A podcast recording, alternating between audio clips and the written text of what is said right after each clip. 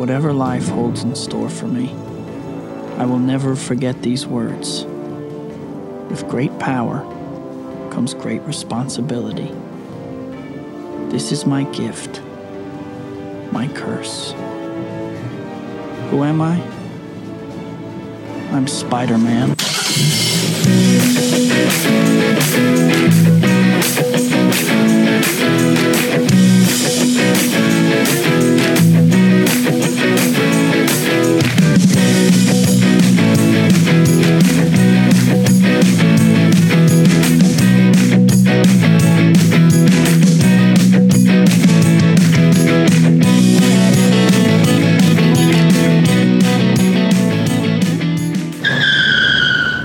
Franchise Detours, episode 19. Rob here. You can find more episodes of this show on Apple Podcasts, Spotify, and other podcatchers, as well as crookedtable.com. If you can leave us a rating and or review on Apple Podcasts or Spotify, that would really help us get the word out about the show. A lot of fun things uh, coming up this year now that we're back to a regular schedule of uh, episodes being posted.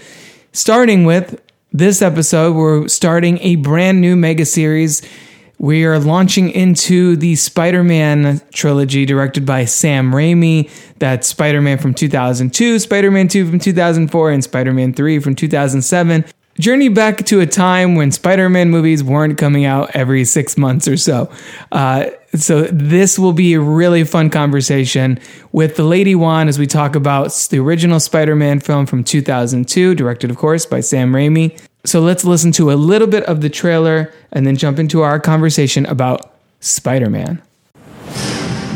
Not everyone is meant to make a difference, but for me, the choice to live an ordinary life is no longer an option. He saved my life twice, and I've never even seen his face. You are amazing.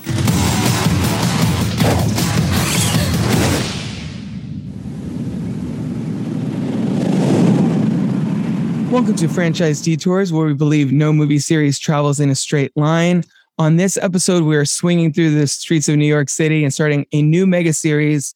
This episode, we're going to be talking about the 2002 film Spider Man, not the 14 other ones that have come after it in the, in the last 20 years. And I'm honored to welcome to the show the Lady One. Welcome to Franchise Detours. Thank you. I am ecstatic to be here and talk about this movie. so tell tell people who somehow don't know who you are, uh, who you are, and uh, and about Screen Run, your podcast. Yeah. So I am the Lady One. That's where you can find me on Twitter and at me about any of the ridiculous things I say today. My show that I do is called Screen Run.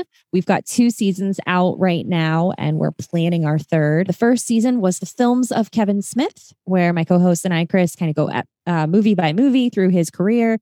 And I devolve into absolute insanity and end up hating him by the end of it. Spoiler alert. And then our second season was the Alien films. So season three is going to be a little bit different and it'll be coming soon. So you can check those out anywhere you listen to podcasts. Before we get to the 2002 Spider Man film, tell people just what are your, since this was the first movie in not only the franchise, but really the first live action film of Spider Man, period. What is your your background with Spider Man and your familiarity with him prior to this film? So I I enjoyed the cartoon I was I was all about it. It was a fun watch and even without being like a comic book reader, Spider-Man was always kind of my favorite superhero. He was a kid. He was into journalism and I was a journalism nerd. So it just it just was a fit and I I grew up for a few years of my childhood outside of New York, like in Long Island. So, like, the city was right there. And that's where I wanted to go to college. And I wanted to, you know, live that life. And, you know, I thought just thought Spider-Man was the coolest. So this movie really it got me good. It, it got me good when it came out. This is the first time I obsessively went to the movie theater. I think I saw it eight times wow. in the theater. Yeah, that was the that was the first time I saw a movie more than once in the theater, and I went hard, and I saw it eight times. Well, I mean, it, it's it, Spider Man is also essentially like the mascot for Marvel. If you took a global poll of the most famous superheroes, it's Batman, Superman, and Spider Man. Totally. Essentially. Yeah. Uh, followed followed by you know Wonder Woman, and now everyone in the MCU, everybody Yeah. knows everybody, including Rocket Raccoon. So now the Yeah. whole thing is skewed. But back in the day, we had Batman movies, Superman movies, but you didn't have the major superheroes. Blade kind of started it in '98. Mhm. Really, I think is the first lot, the first major Marvel film since Howard the Duck is I think where we were at. At Yeah. that point, it was Howard the Duck, and then they were like, "Oh, maybe let's not, maybe let's not do movies for a while until Blade." And then Blade happened, and then X Men happened, and then mm-hmm. Spider Man happened, and then everything else happened. Really, Everything. Spider Man kind of kicked everything else off. And for me, you know, I, I like you, I didn't really read comic books that much. I played a lot of the video games based on these characters. I I grew up with the Michael Keaton Batman films and and the Fox Kids, the X Men cartoons and the Spider Man cartoons. Those were like that was my entry point into a lot of the Marvel side of things. And when this came out, I was working at AMC theaters at the time. And I remember they had that the giant one sheet poster, the, the main poster from this film with him hanging on the side of the building. When you would walk into the lobby of the theater and someone, I, I guess one of my coworkers snagged that and has it like on their ceiling or something.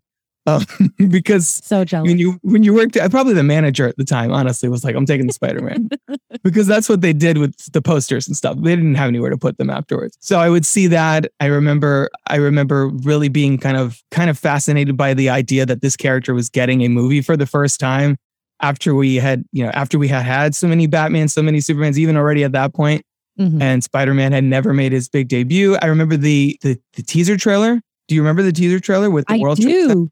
Yes. Yeah. It's it was a lot it was a it was a big deal and I feel like people now maybe don't realize how big a deal it was when this film came out. Mm-hmm. Yeah. Like this this thing uh, I, I would say now it's it's you know obviously we're probably going to get X-Men tied into uh, Doctor Strange and the multiverse and things like that. But it feels like in a lot of ways this was kind of the unofficial launch of the MCU. Would you agree? Yeah. I mean, I think it, it obviously took us a while to get Spidey back Right. officially into the MCU. But I think if you look at the superhero movies that were before this, this one really is kind of living in the same territory as the MCU, creativity wise. It's Absolutely. not overly gritty. It's not overly silly. It's not super, you know, fantastic and and weird. And I think the X-Men movie, the the first one, was kind of in the same space too, where it was just realistic enough, but doing the comic book things enough. And that I, I don't I think it's kind of hard to notice it in this movie because that's just the way now with the MCU. But Right, this is right. this and X-Men is kind of where that started. Absolutely. I think I give this one more credit for for directly corresponding to the MCU because of it because of how true it is to to the comics, to the tone Mhm. of what would be kind of the Marvel Cinematic Universe tone. And because, you know, even the X-Men movies, they had them in leather suits with, Yeah. with the stitching that like homage their their comic books, you know, their comic book counterparts. But this one, J.K. Simmons looks like he's stripped she's ripped right out of the page of the comic Yeah. book. I mean, you have Tobey Maguire wearing a a you know a one piece sort of jumpsuit and things like that. Like it's not a shame to take what's on the page and and make it real. He's not wearing an armored suit, which ironically the MCU would be the ones to put the uh, live action Spider-Man into an armored suit, which is kind of funny. But but yeah, it's it's setting the tone for you know the MC the Marvel movies are, are mostly family friendly. They have a little bit of darkness. They have levity kind of throughout. It's it sort of hits that tone, and I think the the marriage of Sam Raimi and this material is is so pitch perfect because Yeah. he's he he understands in a way that inherently all of this is ridiculous. Like Yeah. it's a, it's a kid who gets bitten by a here it's a genetically engineered spider Right. and then you know literally here organically has webs start coming out of his wrists it's it's Yeah. weird and it shouldn't work and yet he he plays it serious you know the movie takes it seriously but also hey it's a guy with webs shooting out of his arms we're gonna have some fun with it as well Yeah, yeah, exactly. And I think that's why it works with Raimi is because, you know, he's a weirdo and he loves Peter Parker and he loves Spider Man. And you can feel that. Like he loves the character, he loves the tragedy of Spider Man. and the weirdness and the humor. And I, I think you that comes across in what he did with this movie and the franchise overall. Yeah, absolutely, absolutely. And I, and I think when this came out, this was a, a kind of seismic shift that even Yes. us living through it, these young people now are spoiled with all these superhero movies every three months. Yeah. Back in 2002, a Spider Man movie was a big deal. Now we have one every other year, pretty much between MCU and like Mhm. the Sony multiverse of whatever and all that other stuff. But this came out, this made over $400 million in Yeah. 2002. That's even the X Men movie made, I think, like 150, maybe something like that. Yeah. This was Uh, massive. This was huge. For 2002, 400 million was nothing to sneeze at. Like this put it Yeah. in the upper echelon of some of the highest grossing movies of all time. And I I think part of that is one, Spider-Man, like we said, was such a a huge figure, had never been in a film before, and that that in and of itself was sort of an event. I think that you had the right man for the for the job in Sam Raimi. I think Tobey Maguire was at the perfect place in his career, even though technically, you know, it looks kind of old to be like 17, which we'll, I'm sure we'll get to. But but also this movie hits theaters what nine months, eight months after 9-11. Mm-hmm. And I think there's a certain element there Oh, that yeah. helps sort of elevate it as well because you have you have a a movie that uh, gives everyone sort of an escape to the movie theater for a couple hours watching a guy swing around New York City a, a movie centered in New York City Mm. where you have very pointedly that scene later on with the you know this is New York you mess with one of us you mess Yeah. with all of us with just like Yeah. a real rallying moment for fans I, I how much of this movie's success at the time do you think is owed to just the fact that people were really needed a movie like this at that point? Yeah, I, I mean, I think a great deal of it. I literally just got goosebumps when you said that, as nerdy as that is. Like that Yeah. moment in the movie is is so great. And it it's probably strange for like kids now to hear about, you know, what the world was like then, but it really it it was just we all really needed each other in a way that Mhm. feels strange to talk about since we're going through so many horrific things now and kind of the world isn't really responding exactly the same way that it did then. Right. But it was just a lot of like everybody was wearing their I love New York shirts and it was just it, it was good to celebrate the perseverance of New York, the character of New York and it, just kind of everybody rallied behind it. Yeah, and it and it fits this material because Spider-Man is so clearly a New York-based street level superhero Yeah. That it it fits this tone. It's not like it's shoehorned in. When you get to the, I think it's the third one, there's like these really egregious shots of him swinging in front of the American flag and all that, and we're like, oh boy. But it makes sense for a Spider-Man film for New York to feel like a character. This movie gets that right. The sequel gets that right. You have the the scene in the. We're not going to get in the second one really here, Yeah. but the second one, the thing on the subway where everybody's standing up for him to, in front of Doc Ock. So, so I think it fits the material as well. And that's another thing which when we when we talk about No Way Home briefly later on, that I feel like the Marvel, the MCU movies never really kind of embraced that same way. Mm, that that New yeah. York is is a part of Spider-Man as much as Yeah. the suit, as much as the powers. And I think this movie, you know, really captures that. And I think it's it's kind of in, uh, important to its success.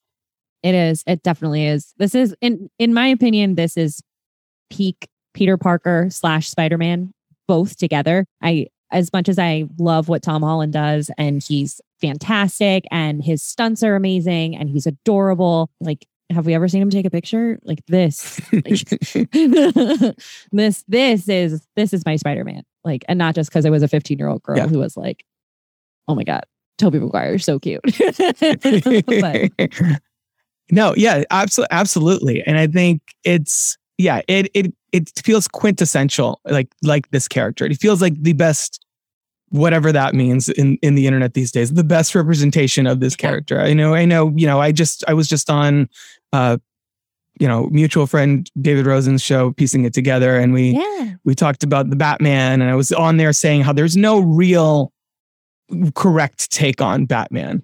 There's Right. he's been done so many different ways, so many different styles.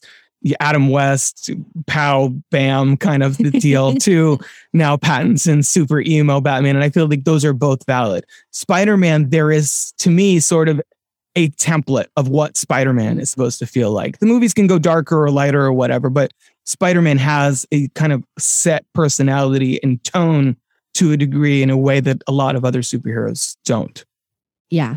Yeah. I mean, uh, Peter Parker is so much a part of who Spider-Man is. Right. And, you know, he's he's a specific person. He's a specific character and and th- this is in again in my opinion and you can at me the truest and most accurate form of him yeah i agree which is ironic too because this movie is not precious about taking liberties with the comics when it makes sense yeah you know yeah. and they're the genetically engineered not radioactive spider uh, like we said organic webbing he is he you know he he lives next door to to mary jane he, she doesn't like move in suddenly and just kind of help heal him after gwen stacy you know gwen stacy's death or any like the the order of things gwen stacy comes in this franchise way later than mary jane watson for example like there Yeah. are there's if this came out now, people would be bitching about that Oh, pre-release. sure. But I think at this point, people were just like, Spider-Man on screen. Yeah God, finally. You know, it was, it wasn't,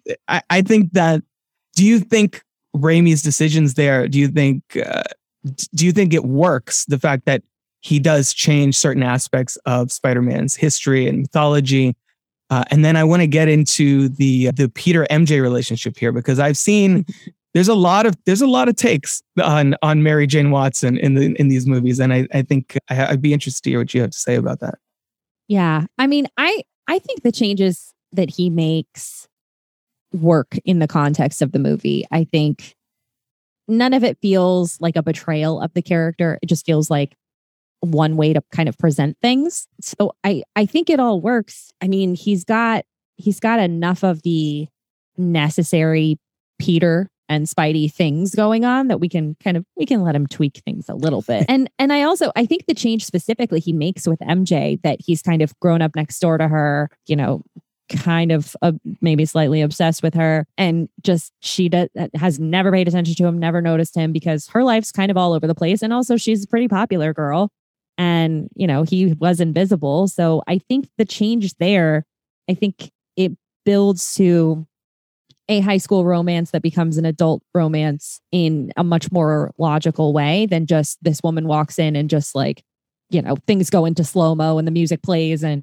Pete's in love. Like, I Right. like that he Well- was like six years old. Loving her. in, in the comics, I, I believe, and again, not familiar with the with all the comics, that that would be insane. He he, I don't have that kind of time. He she just swoops in after Gwen Stacy's passing and literally says, "You just hit the jackpot, Tiger."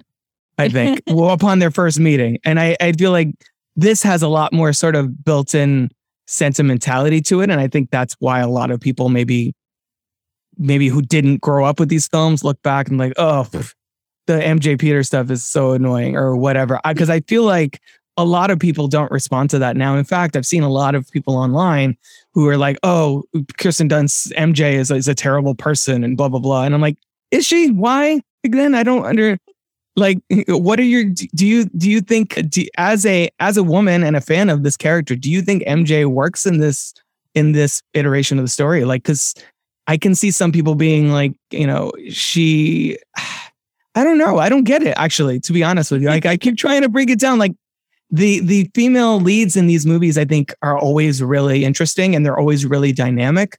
I think the trap that kirsten dunst ends up in in a lot of these these three films uh, is she's always ends up being the damsel in distress in the third act, kidnapped by Yeah. the villain, et cetera. And that gets kind of tiresome by the time you get to the third one. You're like, of course, yeah, get Yeah, she- there she is. Venom, Venom and Sandman kidnap spoilers, kidnap MJ, and that because that's they just studied the same villain playbook as the other guys. So it's what what are your like? Do you think MJ works in this movie? Do you understand those concerns, or or where do you where do you land on that? Because I've always thought, and this I'm a sap when it comes to this kind of thing. I've always thought their story is really sweet and endearing.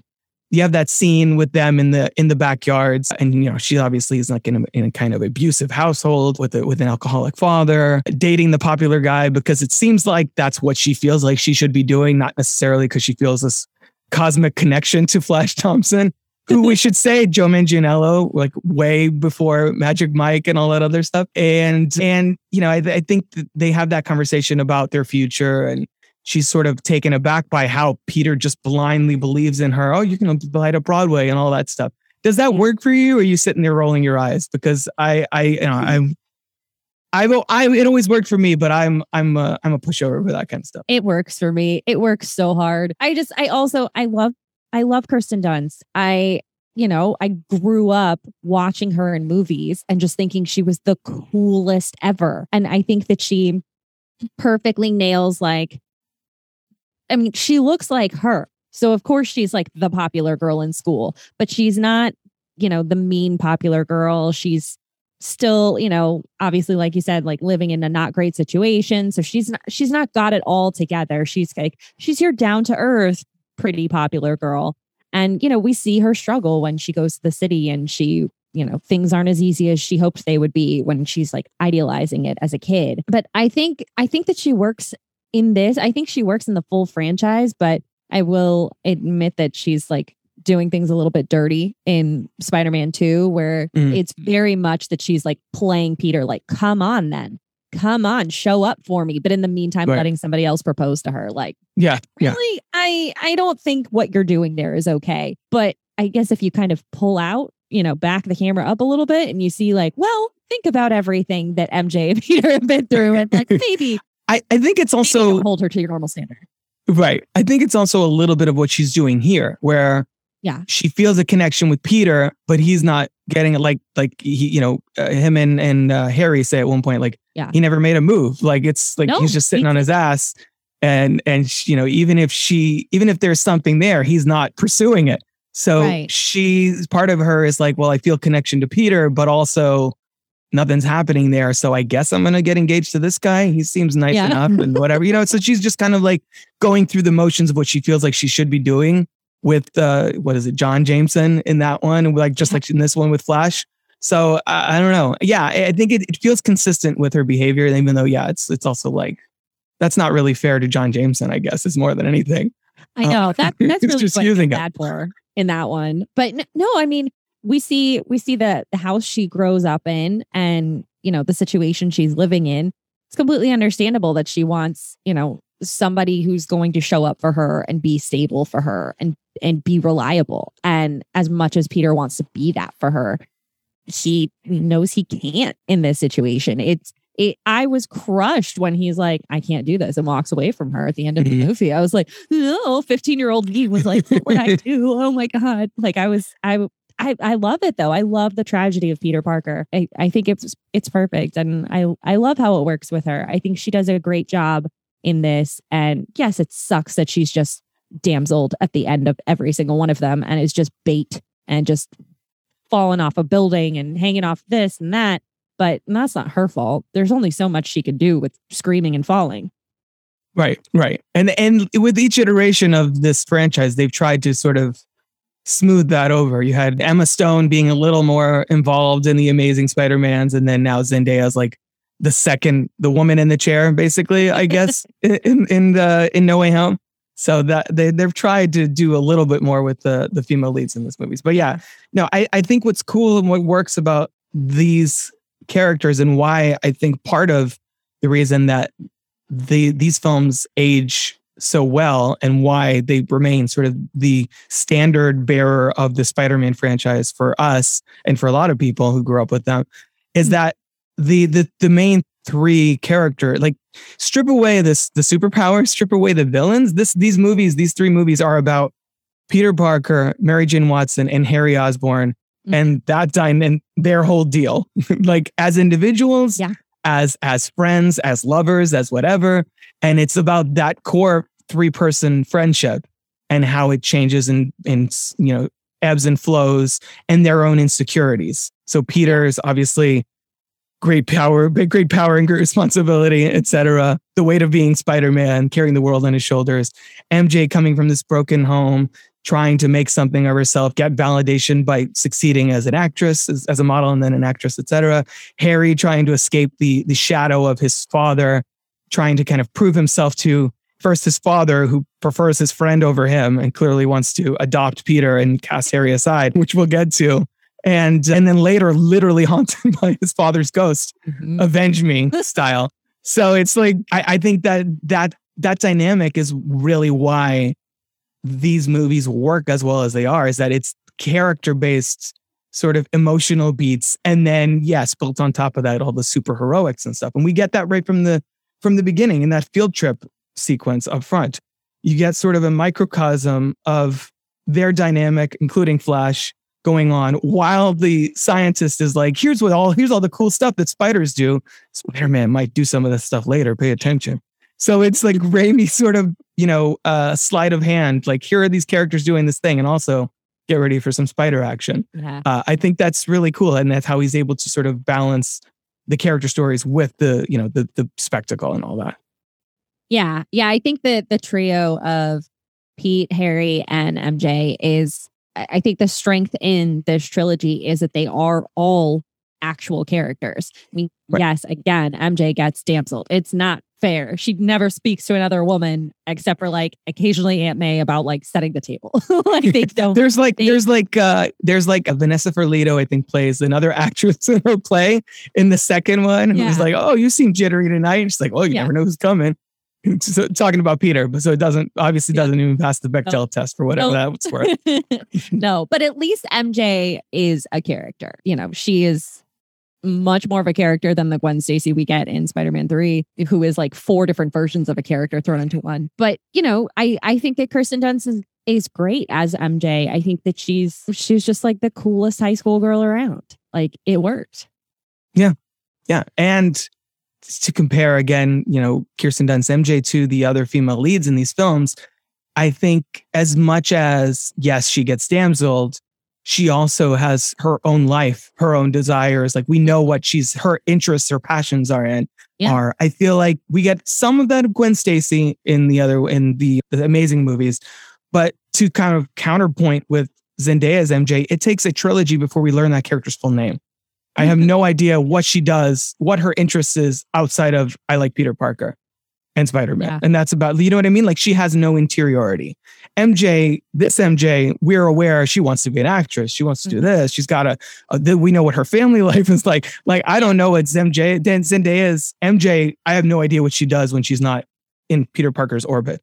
I feel like she stands inactive like an NPC until Peter Parker approaches and she's like, oh, Peter, there you are. I've been looking everywhere. So I, I think that just to, to get that out of the way, because everybody's like, Zendaya, MJ is such a powerful female character. I'm like, I guess, but also what is what is what is her deal? Like we never Yeah. find out.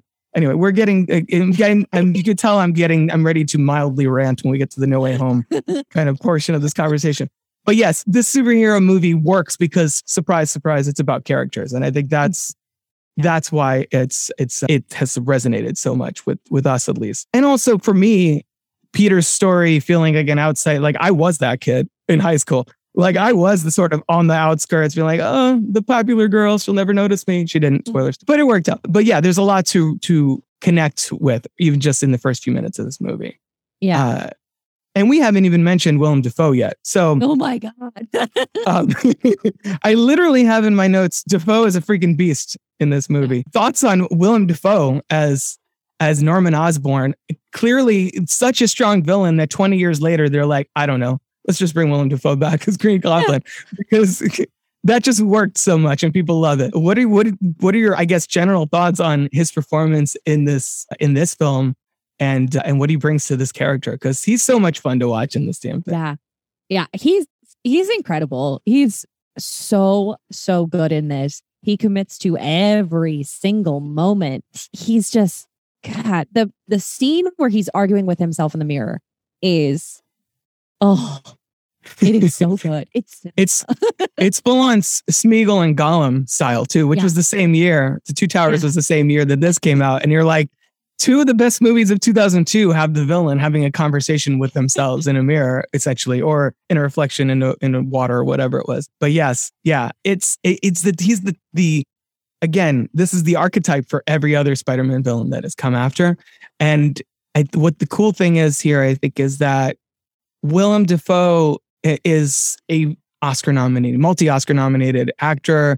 He's in like these small independent productions. He'll work with Wes Anderson, then he'll turn around and, and make a Spider-Man movie. And he has, he's no no pretensions about it. Like he he Yeah. in fact, when he was signing on for No Way Home, his big thing is I want to come in and actually have a real role. I want to be involved in the in the fight choreography. Like he didn't want to just come and be like, "Hi, it's me, Peter," and then disappear. he wanted to be a part of it and drive the story, which he does. And I I love that. That like you said, he commits full on to to this yeah. character, and you get enough of a sense of Norman Osborn being kind, you know, kind of a dick, kind of an yeah. asshole, but also not irredeemable, at least at first, you know, and I and I think yeah. that's that's key. You sort of sympathize with him. He's trying, he, he's frustrated with his son, but he obviously is passionate about, you know, his work. He actually takes a liking to Peter and things like that. So you when when the it's the classic Spider-Man villain arc. You know, overzealous scientist experiments on themselves.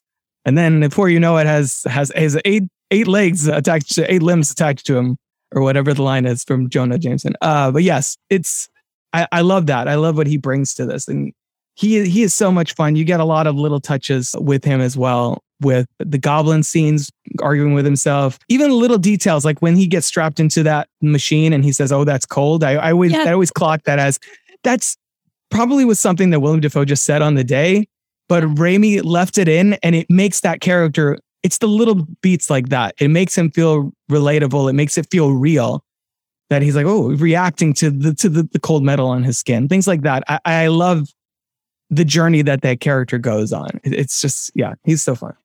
Yeah, yeah, he's he's a real character as well. He gets, you know, we we understand where he's coming from. We, I mean, I was watching it again tonight, and you know, the conversation, like he's being railroaded at his own company. Like, yes, sure, his reaction is, you know, wildly inappropriate as, you know, oh, murder. oh, with murder, murdering all the board members.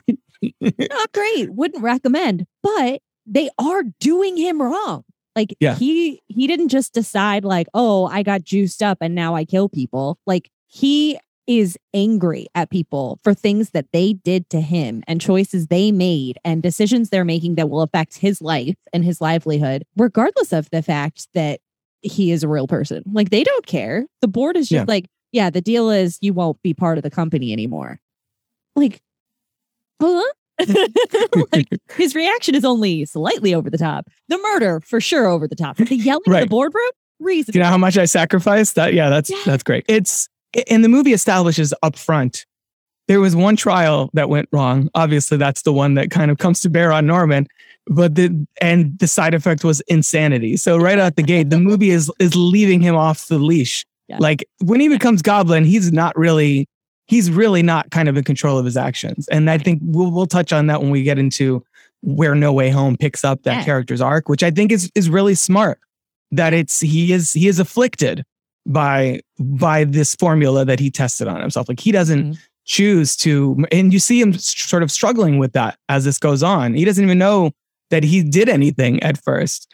He has to sort of confront himself essentially and, and kind of come to terms with, with the reality of what's going on every time that he blacks out, that he's going on a murderous rampage. Like he doesn't, it's not 100% his choice. He's, his emotions are driving what the goblin's actions. Right. But, but he's not saying like, yeah, yeah, I'm totally cool with that. Let's go do that. He's in agony even, even later on when, when Goblin is, his heart, Osborn, we go for it. you know, we just we go after his heart. He's like, tell me how. He's like desperate, like freaking out that he's he has no control of the situation. So I guess just yeah, just tell me what I have to do so that yeah. you can get off my back, kind of thing. I mean, he is devastated to find out that Spider Man is Peter. He because he loves Peter. He doesn't want that. He doesn't want to have to go to, you know, war with this kid who he likes more than his own son. You know, he's yeah. he's so upset about that. And then he's like, we can work together. Like it's it's just yeah, he's a he's a real character. And I I think I I don't even want to talk about the third Spider-Man, but I think in the first two, that's what Raimi does so well with his villains is there's so much humanity left to them still, even when they are absolutely the bad guy. He right. keeps that sense of humanity with them. And I think we get those are our favorite villains in other superhero movies that that have come since is you know everybody loves Loki because we understand him. We get his pain. So that's why people like Loki. It, it's something that that started here with caring about the villain. Right.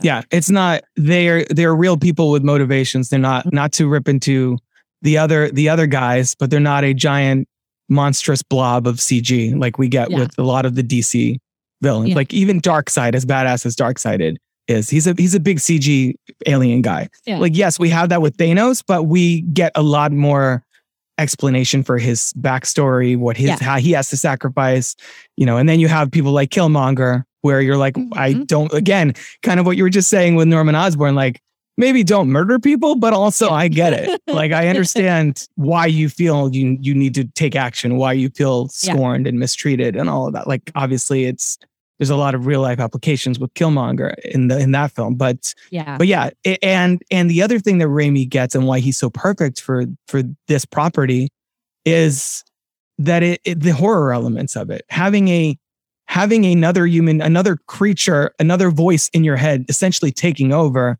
whether it's a literal voice in your head here or a, a little a chip in the back of your head with these mechanical arms telling you what to do.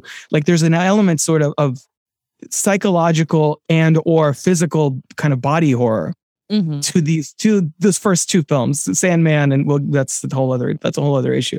I have much more complicated feelings about spider-man 3 than 1 and 2 obviously as do most people. But but like that's the thing here and he implants that into this movie with so many of the transitions from a norman osborn from a, a goblin focused scene there's always like that jump scare Yes. there's like uh, where where Harry walks in, is like, Dad, what happened? It's like, oh, last night, and it's like, oh, and it flashes back to him in the in the chamber, or like there's a couple other moments where it's like, wake up, little spider, and it's like him jumping at the camera or whatever, things like that. That it it it puts you on edge, minus the the the like Power Ranger style costume that you know maybe hasn't aged as well. I I personally think.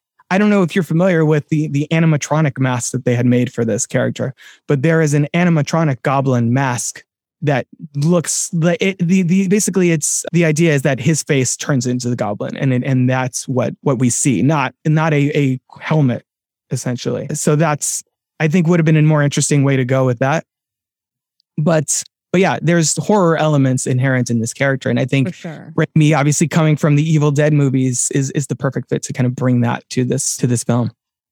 Yeah. Yeah. He he balances the darkness so well in this movie. And, you know, like you said, with the, all of the jump scares with the goblin, the the scream when he's pretending to be the old woman, like all of it are so perfectly timed with the Danny Elfman score and just like the aggressive strings that just hit every time we get a goblin jump scare. It's ugh, it's just perfect. I love it. I I- I do like. I always find it amusing the fact that he has Spider Man, knocks him out, takes him up to a roof for a little chat. and just hangs out, just chilling with Spider Man. Just as, as a quick aside before we move on, why do you think he does that? Do you think it's just arrogance? do you think he's just like, ah, this guy's not a threat? Look at how awesome I am. Because I kind of feel that's what it might be. Because if if he thought Spider Man really could derail things for him, I'm pretty sure he could have just killed him then. Yeah. Oh, for sure. I mean, the movie should end there when he's like sleep, and then he should just kill him. like that's the end of Spider-Man. There's no more Yeah. movies. There's no more anything. The movie just ends abruptly, like an hour ten in. Yeah, it doesn't. It doesn't really make a whole lot of sense. I, I, I guess if I've got to come up with a reason other than we need a third act, is I've got to chalk it up to there's something left in Norman that is like maybe let's not murder this person. Just a little bit of humanity there. That that's all I can kind of come up with because it, it does seem really silly that he's like, okay, bye. He- and he like sidles up to him, like, oh, Yeah. let me tell you something. yeah, You and I are not so different. It's like that classic kind of comic book deal of like, let me tell you my plan and why you should join me. And I'm Mhm. giving you a chance before I kill you. Yeah. Yeah. And and it's even even the, the comic booky touches in this movie Mhm. again because Raimi gets how that is kind of goofy when when they're fighting at the World Unity Festival, which is like about halfway through the movie, and he's like smashing him into things, and and he messes with his glider, and then Goblin takes off. He's like, "Ah, we'll meet again, Spider Man," or whatever. You're like, "Yes, it's like a Saturday morning cartoon come to life." Exactly. That's it. Should be a little goofy in the right moments. totally. And it, it's just it, he's keeps the humor with the goblin. Like even when he's about to die, he's just like, "Oops!" when he realizes he's gonna Yes. him kill him. Like it's just there. He never lets go fully of the silliness of it. but not in a way that takes away from the weight of what you're watching. You know, it's it's comical in a way and and I love that that that is maintained throughout when the when the glider just like you said when it's like spinning out of control as he's leaving it's it's so funny it's it's great. Like it I love it. I I love it all.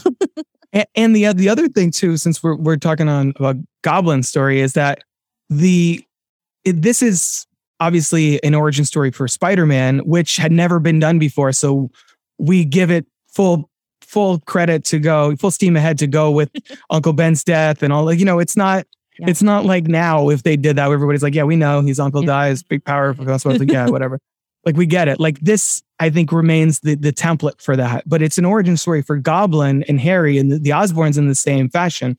So you have throughout this which by the way a movie that is basically essentially it, it just two hours. Like well paced two hours. It doesn't need to be two and a half three hours. Like it's it's tightly edited. Raimi doesn't f around. Those evil dead movies are usually like 89 85 minutes or something yeah like he he's very economical as a filmmaker but it's it's their two journeys peter and norman's are almost almost completely in step with each other every step of the way like 15 to 20 minutes in Peter's kind of brainstorming what about like costume ideas. Meanwhile, the goblin laugh is in like the very next scene. So mm-hmm. Peter's kind of coming into his own as Norman's sort of coming into his own as the goblin. We, they kind of intersect at the World Unity Festival. And, and it's just like the 50 minute mark, I think, or so is where Spider-Man makes his debut. And, and so it, the movie takes its time developing both of the stories eh, on a parallel track and, and, and evenly pacing itself. So it doesn't feel like he takes forever to suit up, but it also doesn't feel like they rush anything. Does that if that makes any sense? Yeah, no, completely. Because I mean, the way the movie is presenting itself, whether this is like exact by a calendar or not, is that the day Peter gets bit is the night that Norman becomes the goblin, right. is that they both changed overnight, but they both take time to realize what's happened to them. They're both kind of on a learning curve of who am I now? What's going on with me? And Norman is much more separated from his journey because it takes him a while to even realize he is the goblin.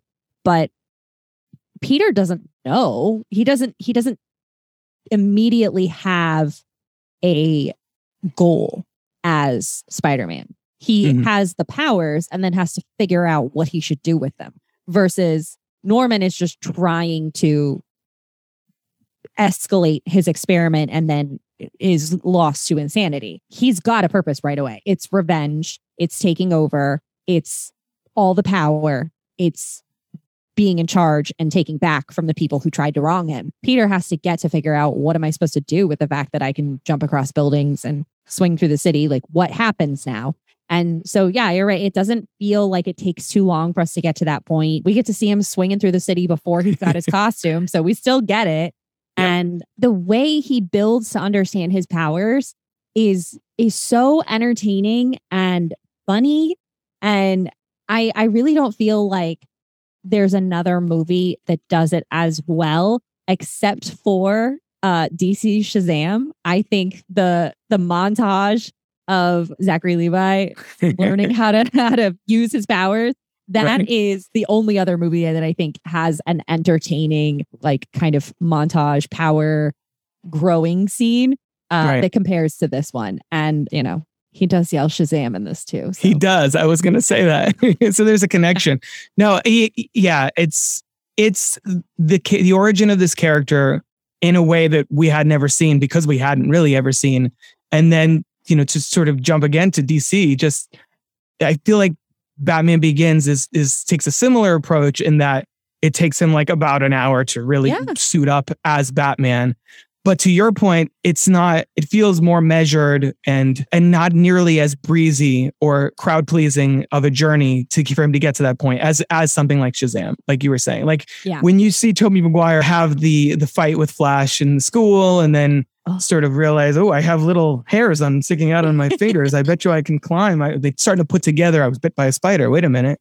Maybe something's happened here and starts to climb up and starts hooting and hollering while he's jumping on rooftops figuring out how to trigger the webs the or again like we said already the organic webs which is a, a change from the comic books but works for this world. I and it's something that they addressed in no way home which was Yeah. really fun to, to for them to, to talk about that. It, it it doesn't feel like the movie's kind of spinning its wheels because you're on that journey with him. You saw you you're you're invested in his evolution and I and I love how the movie has a a not so subtle way of just you know you using the metaphor of his powers as at adolescence that like you know Uncle Ben is like oh raging hormones they never change. That he's just in his room doing experiments as a teenage boy and just kind of like coming into his own. And and I I think that that's it's a really smart take on on this character and and having that sort of having having adolescence be sort of the real life anal- analog for discovering who you are and your purpose and all of that. And I think that's that's a really that's a really accessible way to make Spider-Man feel universal. Yeah. Yeah. I think that's why so many people respond so positively to Spider-Man is because we we love high school Pete. We love college Pete. We love, you know, sad, struggling Pete. It's it's all relatable because he's dealing with the very human side of the world as well as his whole secret identity. So we this movie takes a long time as far as the amount of time we're covering in Pete's life. You know, we don't skip from Uncle Ben dying to just, you know, and the, and then the next day he was a superhero. No, it took months. He grieved. He graduated from high school without his uncle. He was sad. Like this has impacted his life going forward. Like it's it's paced well as a film, but it also goes through the pacing of the characters' lives in a way that doesn't make anything feel rushed or contrived. And it feels fresh because we've never seen it on the big screen before. Yeah. which is which is sort of the fatal flaw that I have with the Amazing Spider-Man, where they have Martin Sheen essentially doing the exact same thing for half Yeah. the movie, while the lizard is kind of going on. It's like it's exactly the same thing with the lizard instead of the goblin. And you know, I, I, obviously people are over the moon about Andrew Garfield's Spider-Man now, and he's great in those movies. But those movies try to do this exact same thing, but word it slightly. It's like you know the the the when you that meme or whatever where you see two posters or two like shots by side by side, and they're almost they're one is clearly copying the other, and it's like Mhm. oh here just to copy my notes just make things a little different and it's Yeah. exactly the same. It feels like that. It's like the first the amazing spider-man is the first half of it is basically a remake of this. And i think that's that's the big problem with that movie is that you don't need to do that again when you did it this well. That that film should have opened oh uncle ben's dead. I'm sad. 10 minutes in i'm spider-man. Not Yeah. an hour of of you know when great power comes great responsibility the carjacking and he lets him go and all of that because it was done so pitch perfectly here. No one needs to see that basically ever again unless it's a different medium or something like there's no reason to like how are you going to improve it it's it's streamlined for your for your entertainment Yeah. Yeah. I mean, the this franchise really has so many, you know, favorable circumstances behind it. Like we talked about earlier, you know, coming the movie premiere coming right on the heels of 9/11 and this being the first time that we're getting a cinematic Spider-Man like th- these are all huge benefits to the franchise. Like it for sure benefited from that, but it also it is that good. like Raimi is killing it. And yeah, I mean, it's I I have gone back and watched all of these over time, over honestly just over the past couple of years, just because uh, I didn't have really much to do. And I I even watched Spider Man 2 not that long ago, just a couple months ago before No Way Home was coming out. It was just like, is it that good still? And I watched it again. I was like, it might be better than I remember. and and this one too, I was like, I don't I don't know. My 15 year old goggles. No, there were no 15 year old goggles. I just knew a great movie when I saw one. Like Yeah. it is, it it holds up. Like I do feel like the end of it is a bit rushed. Like just all of a sudden we're, you know, the, big fight, it's the end. But Right. I never really felt that too much before. And I'm wondering if the scale of the fight just in comparison to everything I've watched over the past 20 years is kind of what left me with like, wait, that's the end of it? That it's over? right Because no beams in the sky exactly. Every other finale has involved, you know, the the fate of humanity, and this Right. is just two guys fighting in a, a bricks and brick buildings. Like there's they they resolve the stakes, and now it is just two men fighting. Right. And, Exactly. And so it does feel a bit abrupt when it's like, oh, and now he's dead. Oh, oh, oh, funeral. Oh, this is the end. Oh, okay. But the whole movie is so quality that I'm al- al- almost like, well, that's okay. It's over. Now can we Yeah, watch the second one? Let's go watch the second one now. It gets even better. Yeah, and Raimi he brings his his sort of penchant for practical effects here. Like you see, you can you could tell that he tries to do as much with pr- practically as you can when your character climbs on walls and swings around the city. A- And I think for the most part, like even the, the the lunch tray scene where he catches the like that was done that was done in real life with with Yes. a, like 40 something takes or whatever it was to get that right. And I and I think that's part of why he his focus was again like we were saying it's a character focused movie. It's not about like the spectacle. It's about this man and this man and their journeys of self discovery for good or for ill, essentially. Yeah. So the fact that it boils down to this like really kind of off, uh, uh, honestly, kind of grisly like fist Mhm. fight, Yeah. like it's it gets pretty intense. And then and the, some of the violence in this movie is to the point where I I'm like, what age would I let my daughter watch this? She's five now. This is not for her yet. We have a few more years like it gets really violent. He gets impaled on the glider, like right above, like uh, basically at the waist. It's it it, it gets really graphic at, at points for for that film for this you know for a Spider-Man movie, I guess. yeah. And so them having sort of a like brawl and Spider-Man being that close to death, literally just by getting squashed by Goblin, not like a, a building falling on him or anything crazy. I think it it, it takes that it it grounds Peter's story again in in another in a in a way that you know that, that it opens so universally so that we're like Yeah. this is just a guy. Yeah he's got powers he's got we even get his suit blasted off of his face for that final section there. So that we're like remember this is peter parker the guy you saw at the beginning trying to catch the boat the uh the, the boat the bus. Like this is him still. This is where he is now and he's about to freaking die like so Yeah. you feel the the stakes in that moment and I, I i do think it works.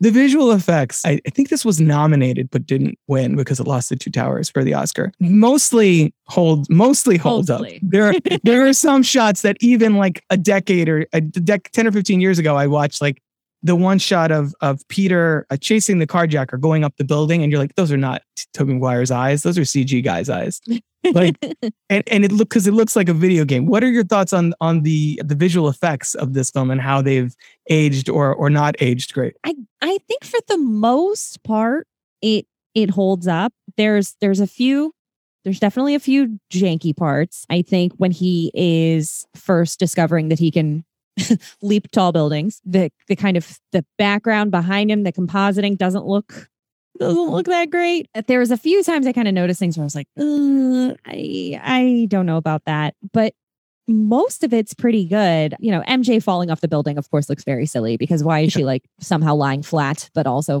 tumbling? but the rest of it, for the most part, it, it still works. Even the, the very end is, it still looks great. I think a lot of like the in street motion, the technology they were using to actually move the camera that way, I, I think it still works. And, you know, it, it, I didn't out loud groan. I just sort of cringed a little at a few parts. So pretty good for 20 years. Yeah, yeah. I, I, once he's in suit, I think it's it's a very strong success rate. It's Yeah. when he's in like the kind of handmade, just like makeshift spider suit for the wrestling match and, and that kind of stuff before he's suited up fully. Because once you have a character who's fully encased in in in costume, I think it's a lot easier to suspend disbelief and be like, "Oh, that's Spider Man doing his thing, whatever." Like, Yeah.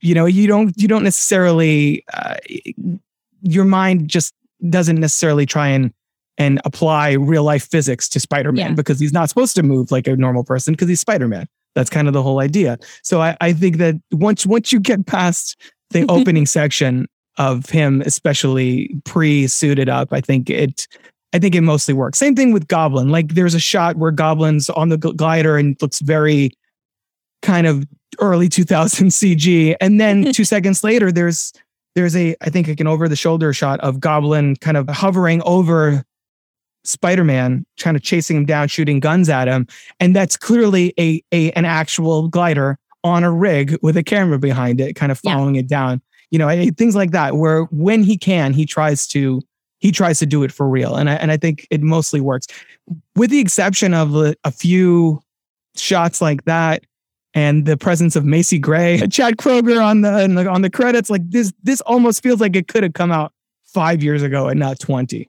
And I Yeah. think that's that's a that's an impressive thing to say about a superhero. Yeah. Yeah. I, I think I think it's like you said, the the costuming when they're in costume and the use of practical effects, I, I think it really it lends itself well to kind of suspending your disbelief just enough that you can, you know, not watch for the lines and well, what, is he on a wire now, or is that not even really? Right. What's going on here? I think that there's, you know, Raimi and his crew did enough to earn the belief when you're watching it. You know, whenever Dafoe is actually in that goblin suit, that's that's a real suit. that thing Yeah, took him like yeah. half an hour to put on. And I think that's actually something that's better in this than in all of the Marvel costumes in the movies now is you see those set photos and you're like, half that suit wasn't there. Like they're not even wearing the full costume. It's like They're Robert Downey Jr. in a t-shirt, and then they Yeah. CG the suit on him after, basically. Yeah. It's and it uh, there's like all kinds of things that I think are just like kind of goofy with the Marvel costume, like the whole vesting that like everybody's doing so that they can Right. move their shoulders. But like this this works. And yeah, it's silly and he's got a weird goblin mask and he's crazy horrible yellow eyes. Like very dramatic, but it's real. It's really there when it's there. And so I think it works. yeah, Yeah. you'll you'll believe a man can swing uh, Yeah. through buildings. Uh, That's that has a, I had a different connotation for a second, which is not what I meant. But but it, it you're right. It it feels it the effects I think mostly work, and it feels like to to the Spider-Man franchise what Superman the movie is to Superman. Yeah. in that it's Yeah. it has that mythic quality. It lays everything out from okay, you want to believe, you want to see how a guy gets his powers, how where he comes from. This is the story. Let's never touch it again for the one and only time. Uncle Ben, and he gets shot, and then yeah, all that. So I think yeah, it, it really works. I want to run through because I, I have still some notes, but not nearly as much as I did at the beginning here, obviously. I want to run through some of the other uh, supporting players here who haven't given as much attention to.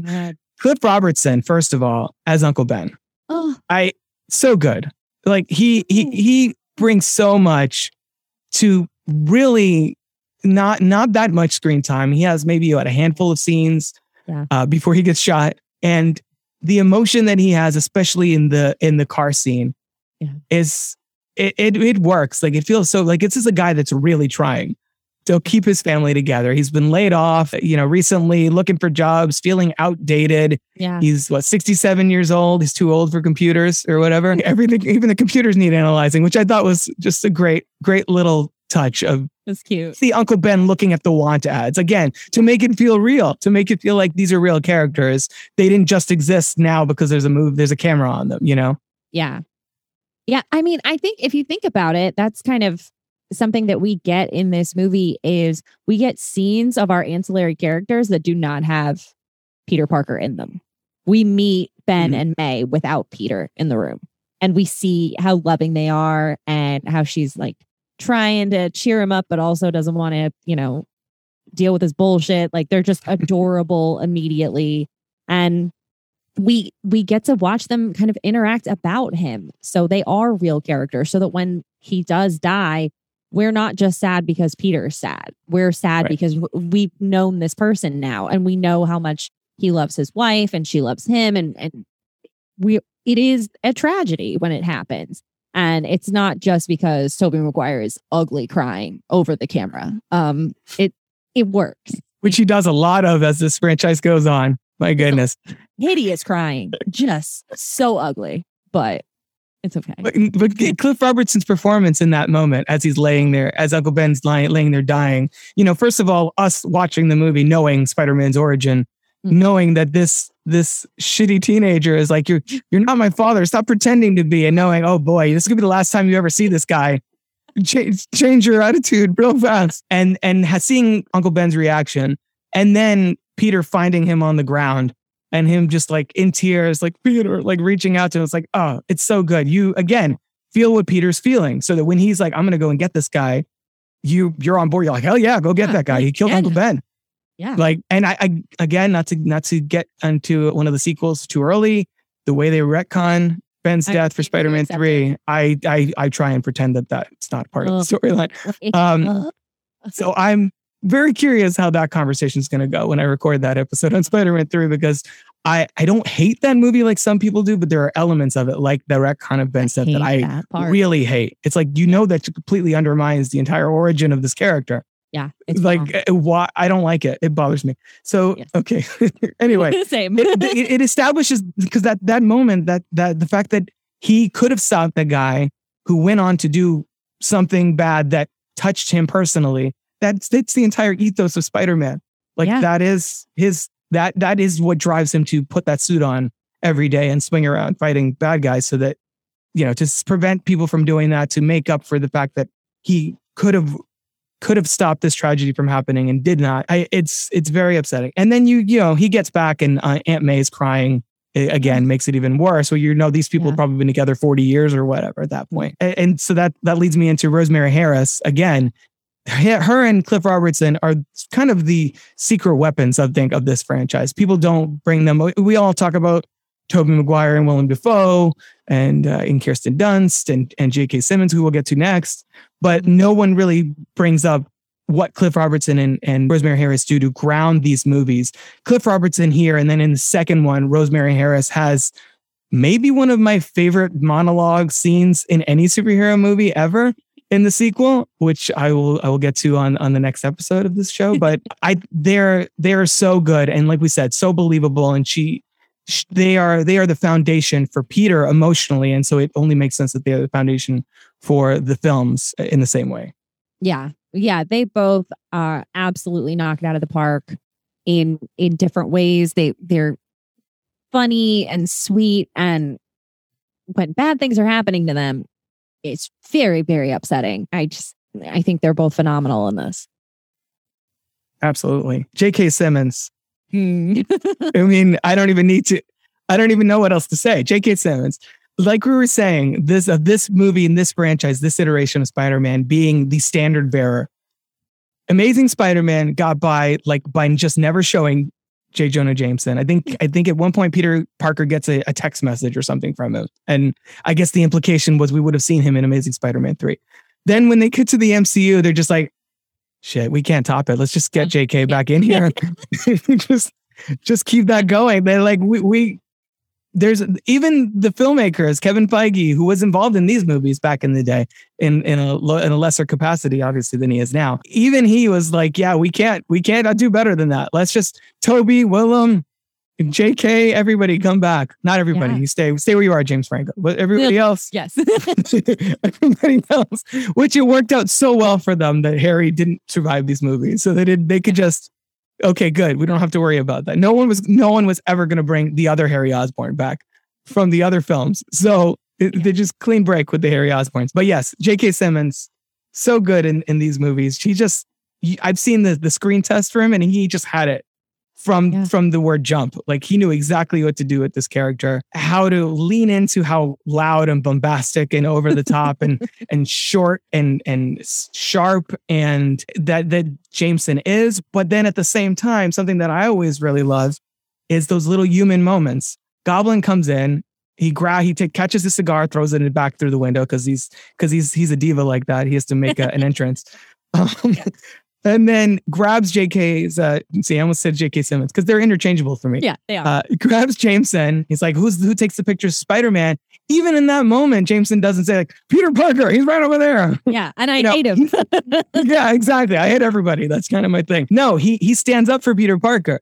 He's like, I don't know who he is. His stuff comes in the mail. I, I love that little moment that you're like, Yeah. so this guy is only like mostly. I, I just watched The Princess Bride with my my family this weekend. So he's only mostly a dick, not at Yeah. all a dick.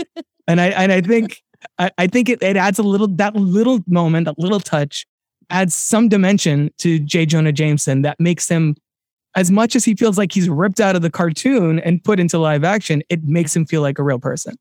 Yeah. Yeah. He he is as cartoonish as a real person can be. And he is so funny. His line deliveries ugh, throughout this franchise are just fantastic. He absolutely slays me at every point. He's, oh, I, he's perfect, like truly perfect.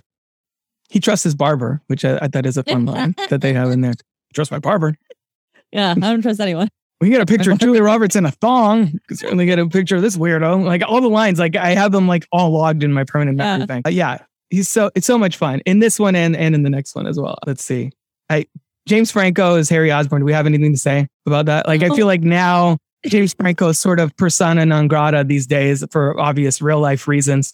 Yeah. I, I think he's good in this movie for what he has to do, feeling Yeah. passed over for Harry or for Peter, kind of giving Harry Osborn, the spoiled rich kid, some some, you know, I, I said the word dimension already, but I'm gonna we're, we're it's the multiverse, there's a lot of dimensions. so to make him feel like so so that he's a sympathetic character, but not uh, not wholly sympathetic Mhm. because of where he the kind of vengeful place that he ends up. But uh, but yeah, so thoughts on on James Franco, I guess, in this. Yeah, I think looking back at it now, it was absolutely perfect casting. And I didn't even know how perfect it was because he is such a douchebag in these movies. And yeah, it's pretty perfect. He's even easier to hate as Harry now than, you know, when I was first watching this back in 2002. And the thing is, like, even though, you know, we were meant to, like, you know, feel bad for him a little bit, like his father doesn't really accept him, but like at every point, he's kind of the worst. He like immediately steals Peter's lines to go hit on MJ and just mm. like I, I just he's he sucks. so so James Franco playing such a shitty character is great. It's it's almost like he he is Cyrano de Bergeracing Peter Parker without Yeah. letting Peter Parker know. He's just like, ooh, that's good. What else, Pete? What else you got?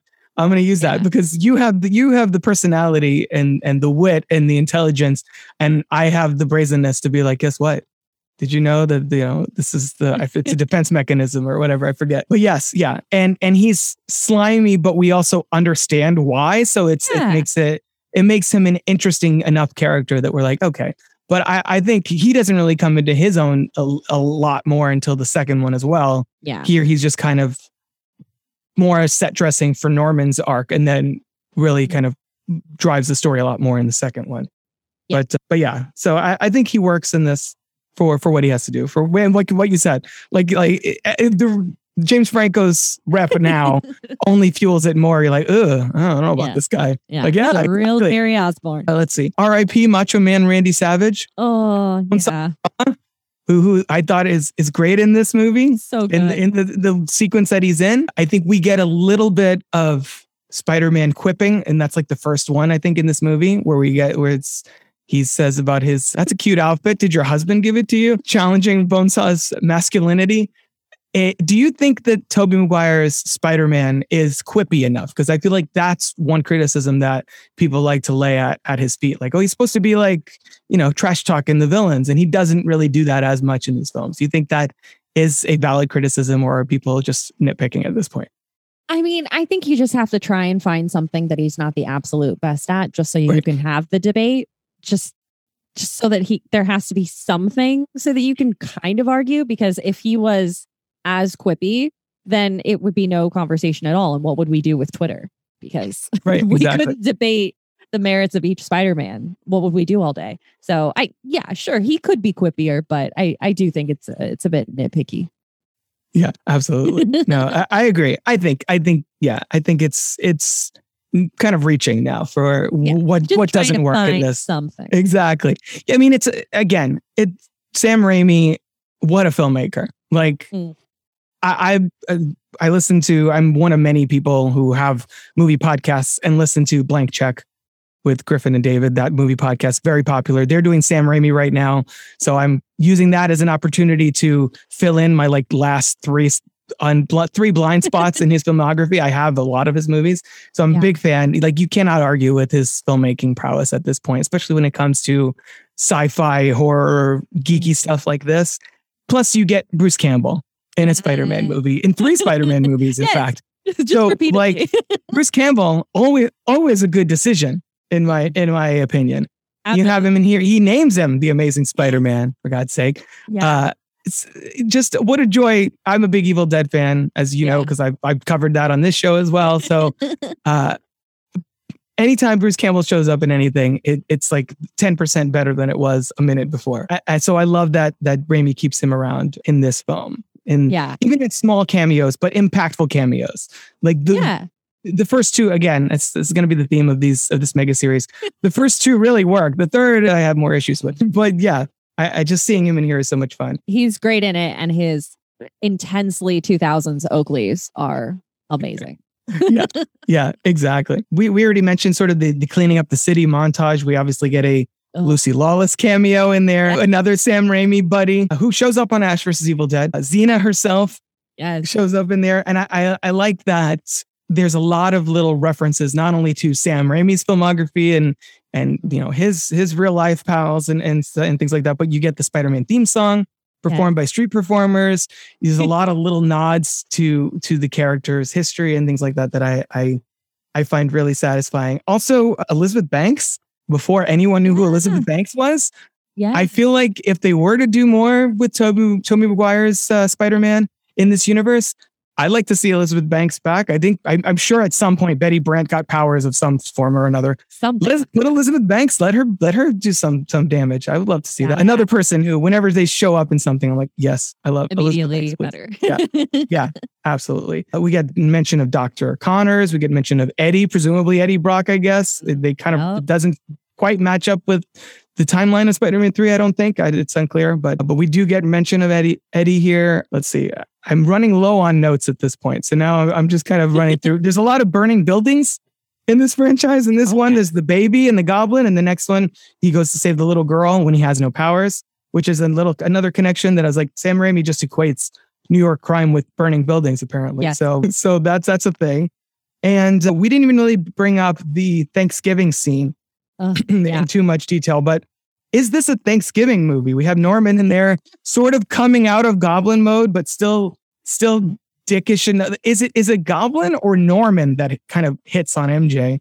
First of all, and also he picked up a fruitcake. Really, really, my dude. Like, aren't you a billionaire? Like, here's a fruitcake, not like a bottle of champagne or something like that costs more than 10 bucks. Like, eh, eh, Yeah. okay, so original question is this a is this a Thanksgiving movie? I guess. I- I think this is definitely a Thanksgiving movie. Uh, you can't argue with it. It happens. It's Thanksgiving, and Sure. I I think I think that's Norman hitting on MJ because Norman's sleazy, and Mm. I think that fruitcake is something someone gave him last Christmas. I think when he says he picked Very it up, possible. he means from around his penthouse mansion that is haunted by the goblin. I don't think he stopped at a store on the way over. I think he'd literally just pulled it out of the pantry. Meanwhile, poor Peter has to beat an old lady with a stick to get uh, a can of cranberries, essentially. Facing down bike mesh- messengers and all kinds Yeah. of perils of New York City. Yeah, yeah. No, I Peter love, I love that. It's it's that that that reveal moment where he figures out that he's Spider Man. Also, like we were kind of alluding earlier. So so cool, so satisfying. When the villain has something on the hero, and we get to sort of watch it unfold, it's it's really great. I think we get. I think isn't that it's been a while since i've watched it. In Spider-Man: Homecoming, Vulture discovers no who discovers who he is first. I think Spider Peter does first, but then Vulture does like in the car on the way over. I believe. It's been a while since I watched Homecoming. I'm trying to. I know. I think it's at the I- door when he sees when he sees him. That, but I'm now I'm not now I'm like, is, does he know it's Vulture or we know because we've seen Michael Keaton throughout the movie? I, think I forget. He I'm knows that it's the vulture because he's not got too much of a mask. But Right. I think, I think he realizes before they leave to get in the Right. car. Right. Right. Okay. No. And then in the car, Vulture he, he Oh, puts it together, which is the best scene in that movie. And we're getting Yeah. very close to, to talking about No Way Home. So I, I- it's that's sort of a a good tease into into what we're going to talk about in a second here. Let's see other notes that I have. The, the- a couple more scenes with MJ and Peter that I, I thought was really were really uh were really sweet. Obviously, the upside down kiss. I can't believe we didn't bring it up yet. Iconic moment. I know. I know. hu- yeah, huge image from this Yeah. this film, and the, what directly precedes it, the whole like she's she's obviously knows Peter's into her, and she's sort of toying with that. She's like, why so interested? That whole thing I think is really cute. All that. I love that scene. I, I think it's again, I I I think that Tobey Maguire and Kirsten Dunst have a lot of chemistry in this movie. Obviously, if you're playing Spider Man's love interest in a movie, clearly you fall in love with Spider Man in real life because they dated. So did Andrew Garfield and Emma Stone, and Zendaya and Tom Holland. So clearly, that's that's a thing that that there's a long history of. And then, kind of the follow up, the he asked me what I thought of you scene where he's saying about like how he feels about MJ under the guise of what he told Spider Man. I think that's really sweet. And even the whole the really cheesy Aunt May relaying his first see his first, you know, love at first sight with MJ. Like, Aunt May, is that an angel? I'm like, oh boy. Which is it's is it it works more than the uh, the Phantom Menace. Are you an angel? That thing. It it feels like shades of that, but in a yeah. far less obnoxious way. No, um, it it works much better in this one. And and I love that immediately in that scene that it takes it from being something sweet to him realizing, wait, everyone knows that yeah. means, oh no, he's going to yeah. go after her. And it's, it's just, it's such a, it, it seems like a superfluous scene where it's just like, let's play up the romance, but it directly impacts the plot. Mm-hmm. Him realizing that his, his emotions are so visible to everyone else that that puts her at risk. Yeah, yeah, exactly. There's a story purpose for it. It's not just mm, uh Yeah, it's not just It's cute. not just a cute cute story. Yeah. Poor little Jake Lloyd. Jeez. Yeah. The world ruined him because of that, but yeah. whatever. It still sucks. So we get the the big the climactic choice, the bridge and very Batman forevery of of Goblin to be like you have to choose which one you're going to be. And then the big fight we talked about, don't tell Harry. Nobody Harry doesn't know anything. That's the other thing I found hilarious watching this. Harry is such a clueless idiot. Everybody's like, don't tell Harry. Like yeah. everybody, Harry has Nobody no clue Harry what the hell is going on around him yeah. at all. His his girlfriend doesn't tell him. His best friend is Spider Man. He has no idea. His father is just like, yeah, don't tell Harry I'm a supervillain. Let's keep that on the DL. uh, this is dying words. Don't tell Harry about don't me. Tell Harry. Oh, nobody tells Harry shit. And then it ends with Harry wanting revenge. The kiss with MJ, and you know who does she know he's Spider Man? Which which Lois and Clark, the Superman show from the 90s that I was obsessed with, did a very similar sort of finding out that the hero is is this mild-mannered uh, friend of yours or whatever. They did a very similar vibe. Do you do you think that works here? Because I feel like the second one kind of picks up on it, kind of forgets about it until three quarters of the way through the movie. do you think this works as a sequel tease? Is it successful? I I think it works because as soon as we have that moment of her realizing, maybe realizing, she immediately starts to fade into the background. And mm-hmm. the story, literally, the focus of the camera goes back to him and she fades out. And we get his voiceover kicking back in as the same as when the movie started to remind us that this is his story.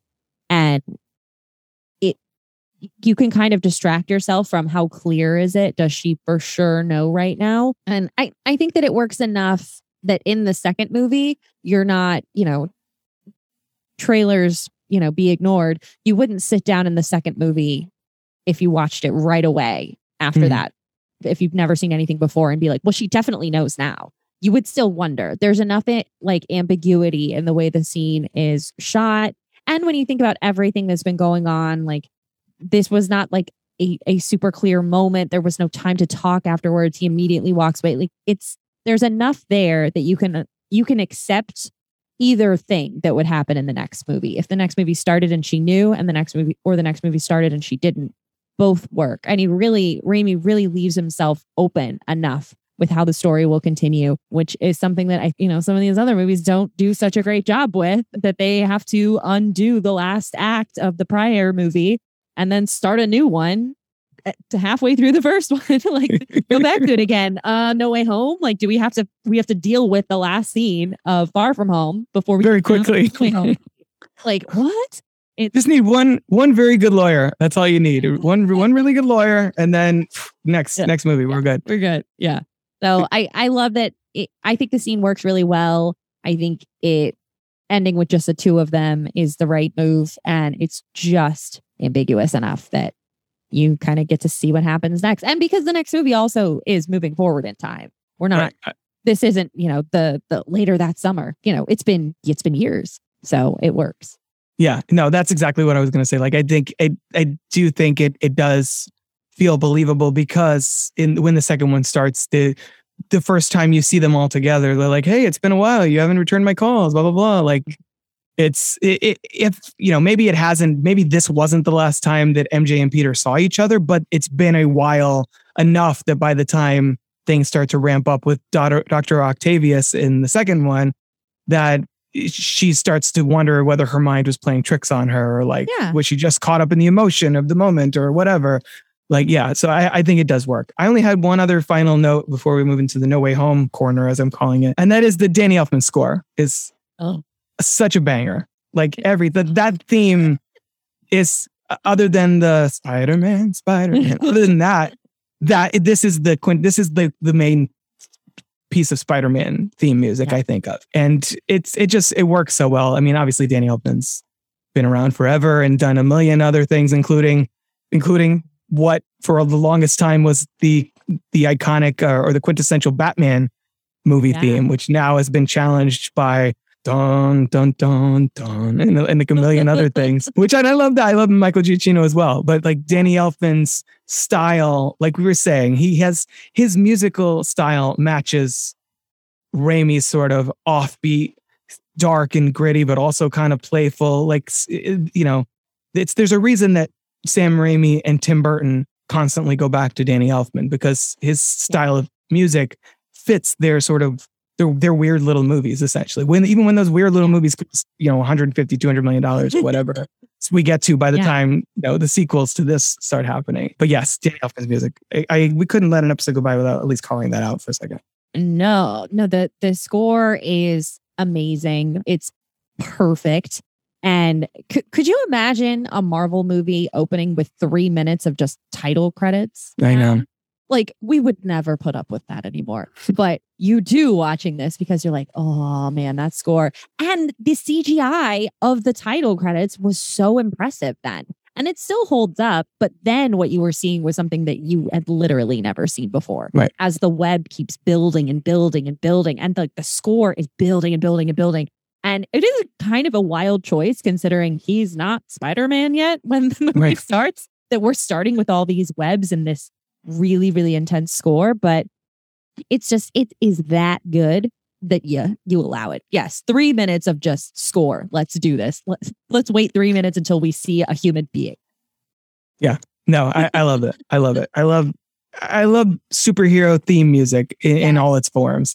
And the fact that we've gotten through 20, whatever we like, like 25, 26 MCU movies, something like that. And the only the only theme that everyone knows is the Avengers, really. Like yeah, you could argue the Captain America theme uh, or you know certain other ones are there, but none of them no, nobody knows and nobody can hum any of the other theme music from any other MCU movie except for Avengers, which is why that moment in Endgame works so well because we all know that song. And when it kicks in as they're all running into battle, we're all like hairs on the back of our neck already. And then when the music elevates it even higher, it's yeah. Yeah, and it's great. honestly, the the Spider-Man theme in the MCU movies really just feels like the Avengers playing Spider-Man. Like Yeah. the way it's orchestrated is it's played the exact same way as the Avengers theme. It's just that they've ch- changed the notes to be the, you know, classic TV Spider-Man song and slowed it down enough to be a little dramatic by the time we get to No Way Home, but it's it's the only other character theme that I know and I only know it the MCU one because it's just the the cartoon repeated. But this Right. is the one that I prefer. the mo- the movies didn't even really try to give Spider-Man a new theme, really. No. Like like they were just like, ah, the other ones everybody knows. We're not going to bother. Yeah. Um, we're, we'll bring back J.K. Simmons. We'll do th- this is and this is part of my issue with No Way Home, Yes. which is perfect transition. So uh, we, so usually when I start winding down these episodes, I'll ask you like, what is what does this franchise contribute to cinema, its legacy, Yeah. etc. I feel like we've covered that a lot already. so in lieu of that, I think it it it makes sense to just touch base with Spider-Man No Way Home, which very much reckons with what this franchise, the Raimi trilogy, contributes to cinema, its genre, its legacy, etc. So yeah. what I know, I know you're, I know you're a big fan of No Way Home. You could think that that movie picks up the threads from this film successfully, specifically, I guess, with Norman, since he's his story picks up literally, I guess, if we're to be believed. Nor- Norman, like right before that glider swoops in and, and impales him, he just like poofs over to the MCU. So do you think that this builds successfully on his story? And I guess Tobey and, and MJ, but we don't really get a lot of we don't really get a lot of clarity on what his life is like outside of being Spider-Man. Yeah. So I think I think in general for the the legacy of this franchise and what it does in the Spider-Man movies that we're in the midst of right now is obviously No Way Home owes a tremendous amount to this movie and the Raimi franchise overall. The two best characters in No Way Home are Otto and Norman. Like those are the two best characters in that movie. And even arguably, like again, you can at me people. I think the best Spider-Man movie is Into the Spider-Verse. And Mm. that movie is building upon what we get in the Raimi trilogy. Chris Yeah. Pine's Peter Parker is this Peter Parker. Like in- Basically. yeah. it is. And so I think that when other I mean, you know, No Way Home has its- has its flaws. I I have refused to watch it again because it's never going to be as good as it was that first night with everyone screaming and clapping. So I just won't watch it again. It's not like Endgame where I can like feel those emotions without the crowd. I won't do it again. I've decided it, it cannot hold up. I don't want to. So I think when you get like that, that movie was massive and so huge. And then Into the Spider Verse was incredible. And we're I'm so stoked to get the next one, next Same. two. You know, uh, the these trilogies directly impacted what are some of the best Spider-Man movies that we continue to get. And then beyond that, you know, we've like you said, the upside down kiss is iconic. And the I'm something of a meme myself. Like, where would we be? I literally had in my notes, but didn't have the heart to read it. But I had a something of a podcaster myself, but I did decided not to to go with it because it wasn't a natural point to throw it in there. So I'm so glad you circled back Oh. around. It. I, I mean, it- eh, it's it's it's so relevant. It is it is this movie like it it lives in pop culture so aggressively for something 20 years old. You know, it's obviously not the only thing that that works like that, but I, I think it is just it kind of goes beyond the superhero genre of just what a movie it was for the time and what impact it has continued to have on a, a character with arguably an insane legacy before this movie even started. You know, it's not like it was a, a character, you know, snapped out of obscurity and, you know, I've never heard of Star Lord. So, okay, Chris Pratt is the Star Lord. Like, no, uh, Spider Man was Spider Man. And then this movie really has impacted the continuation of telling the story of Spider Man.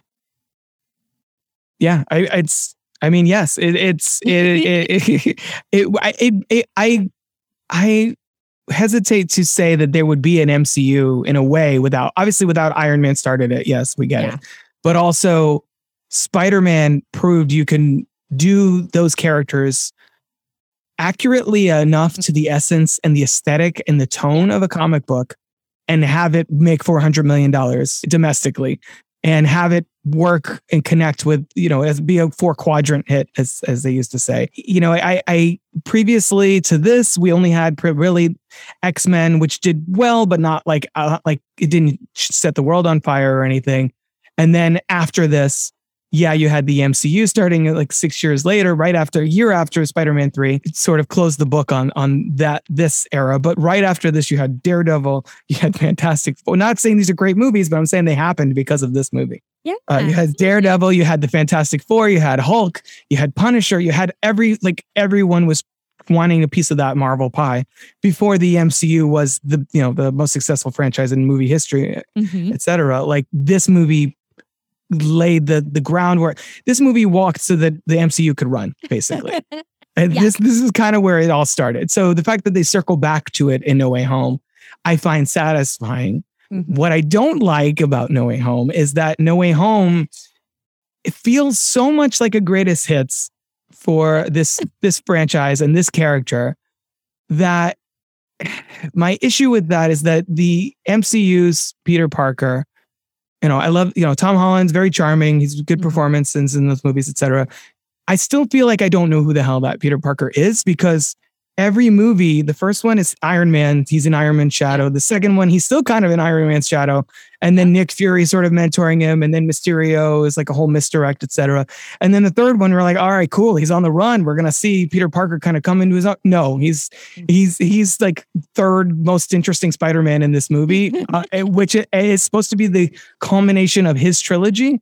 Right. And then for for this for this movie to you know the MCU tries so hard in Homecoming and in Far From Home to distance itself from the Raimi films that mm-hmm. for them to turn around and then have Aunt May be the Uncle Ben who does the great power, you know, great responsibility thing, and then for it to end with he's on his own in New York with this classic suit. I'm like, dude, are you telling me this whole trilogy was just so we could go back to what we I just saw 20 years ago? Like I it, that was my frustration with it. Is that Yeah. it feels like it it feels more of a a mashup of things than any kind of movie on its own. Like I would have preferred at least if we had given Tom Holland a third chapter that was about his Peter Parker being his Peter Parker and sorting out his legal issues and his identity issues, have Daredevil be kind of a a co-starring role, not a cameo that just so you can acknowledge that he's going to probably be in other shows and possibly get his his you know now that Daredevil's on Disney Plus, etc. Yeah. Which great, I love that. All about all about more. I, I'm all about just as an aside, all about bringing all those Marvel Netflix shows into the fold. Why Mm. we just we I just explained why I don't like them having to basically bring Spider-Man back to do the same thing again. You have a Daredevil, you have a Jessica Jones, you have a Luke Cage, and you know what Iron Fist, whatever. But uh, uh, you have a Punisher even. Like why redo those when you have them? I don't understand that. So I'm glad that they're bringing it in. But to then have the third movie of Holland's trilogy be him playing, you know, bouncing off of the other Spider-Man, I felt was doing a disservice to his version of the character. I do think that as far as the villains are concerned, I do think that they did a pretty solid job, as I was alluding to earlier, mm-hmm. of continuing Norman's arc, that he's still Yeah. kind of at war with with the goblin. It kind of comes and goes. In this one, he feels like it feels like he's a little more self-aware of what's going on and he's more actively trying to combat it. Whereas Mhm. in this film, it was so new that he just kind of like surrendered to it at a certain point. Uh, but then he, he awakens here in a new in a new uh, dimension where his Oscorp apparently doesn't exist. His son doesn't exist, like not like dropped in, you know, completely on his own. I think that's an interesting way to pick up that character.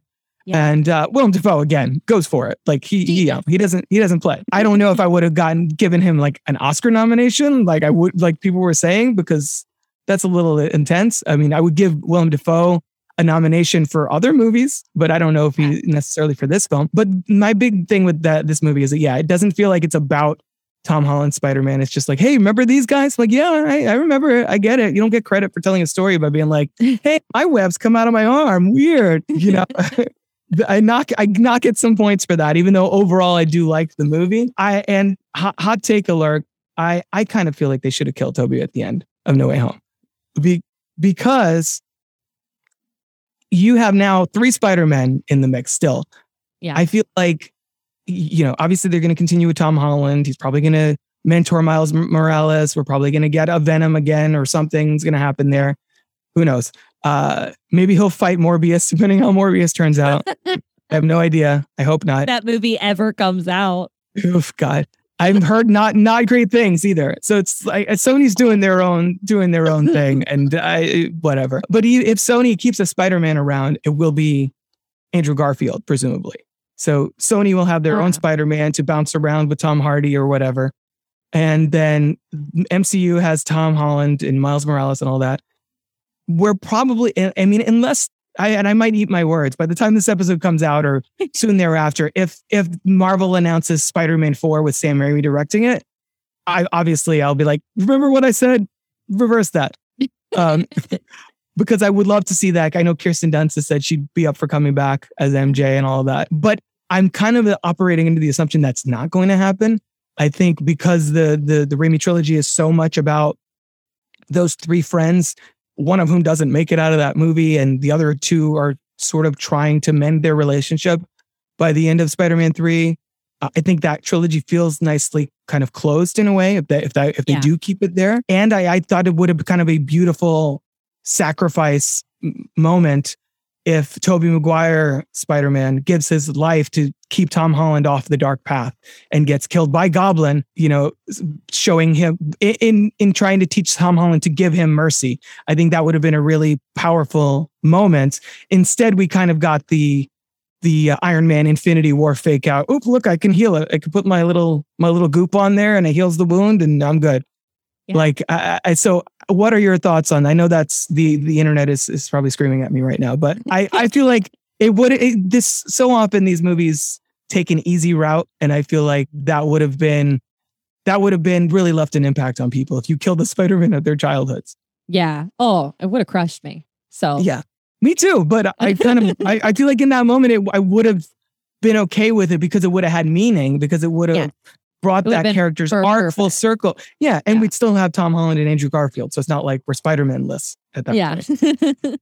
yeah. No, I I think that could have worked. Um I, I can definitely see it playing out. I I agree with you completely that I think the Tobey Maguire as Spider-Man story is closed. I think we've we've covered it all and I you know, I think he was a much better Peter Parker than Spider Man. I, I think he's wonderful as both, but I think he is like just Peter Parker AF. He's just, he's everything Pete's supposed to be. And I think I, I enjoyed No Way Home tremendously. I, I can, I can fully be aware though that what I enjoyed about it was that it gave me all of the things that I wanted as a fan. It gave me all of the things that, as a fan of the Raimi Spider Man, that I wanted to see. And also, on top of that, I loved that when we finally end this trilogy, like, or what has been a trilogy so far with Tom Holland, is Peter Parker is broke alone in New York with no friends and like he is sad. He's gonna work on his GED now. I love it. Like I I love how broken Peter Parker is. And I I wanted to see that. And I just I feel like everything in again, Tom Holland is wonderful. He is perfectly quippy. He is a, an incredible athlete. He's charming as can be. I, I think he does everything perfectly well, but I don't think that those stories were ever written to be Peter Parker Spider-Man. I think mm-hmm. they were they were always crafted by the MCU studios to make sure that if at any point Sony said you can't play with this anymore, they could detach themselves in a clean enough way. And so that's why it was always about Tony. Right. And and I I did not enjoy that going through those previous Spider-Man movies that I liked watching. And Spider-Man's my favorite. And I was like, this is good, but. And so they got me enough with No Way Home where they said, You want to see Tobey Maguire again? Look, here he is. Don't worry about his hair that's thinning. Just focus on. It's know. been 15 years since since Spider Man 3. Yeah. I know, but it was just like I was young when he was young. Right. Now I'm like, oh no.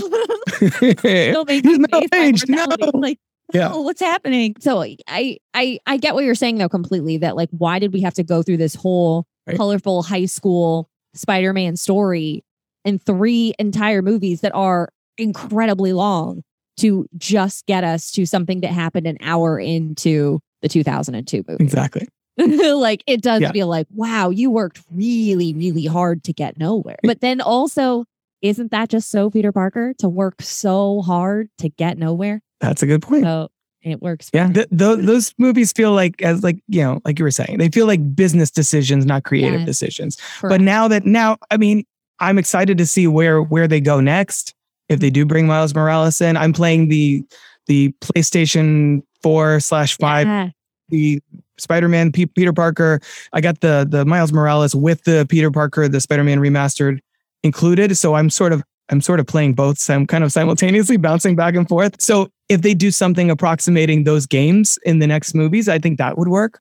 I think it would be a lot of fun, especially now that Miles Morales is a global sensation because of the yeah. into the Spider Verse. I would be totally down for that. It's just like yeah, like you said, like I would have. Why not just pick up from there? Why do this whole rigmarole? And it's because well, Marvel and Sony and yeah. lawyers and blah blah blah blah blah. And I, I get it, but it's still frustrating. Yeah. Um, it, it's it, you don't yeah. as as somebody who's just consuming the entertainment, you don't want to have any of the periphery business decisions influencing what you're watching. And the fact is that this entire entire trilogy has been directly impacted by business decisions. The the Tom Holland Spider-Man is completely designed by corporate goals Mhm. and it it interferes with the story. And honestly, the fact that it's good, I guess, is an accomplishment that it's good when all it is is just an aggressive business decision. But it, it is frustrating as a fan of the character and as a fan of a previous set of movies for the same character. You're like, why? Why do you why do you have to make this so hard? Wasn't there anybody else who Tony Stark could have mentored? Did you have to make it Pete? Like, what are you doing? But you know what? It it ended up giving us a lot of great moments, and I'm hopeful that we will get some more great things from Raimi and the new Doctor Strange movie. Danny Elfman is doing the score again. Like, I I kind of I'm trying not to get my hopes up too high, but this might end up being like my favorite movie for for a, a hot minute because just the trailer. I won't watch anything else. I'm like, no, like please don't show me anything else. Don't make another trailer. Don't show. Just that's it. That's enough. That's more Yeah. than enough. It's Yeah. more than No, it, it, it feels weirdly like, I mean, it's not weirdly because they, DC has the Flash movie, which is again another multiverse thing, but it feels like they're both, both companies are sort of getting to the point where they're like, they just want to tell interesting story. They're less hung up on the interconnectedness of it all. That now, tomorrow, like at their next investors meeting, Sony could be like, here's what we got Spider-Man 4, Venom 3, Morbius 2, like uh, Amazing Spider-Man 3, you know, Spider-Man 4 with Tom Holland. And we'd all be like, sure, okay, let, let me know when to show up for all those except for the Venom and Morbius, and I'll be there. I have to say.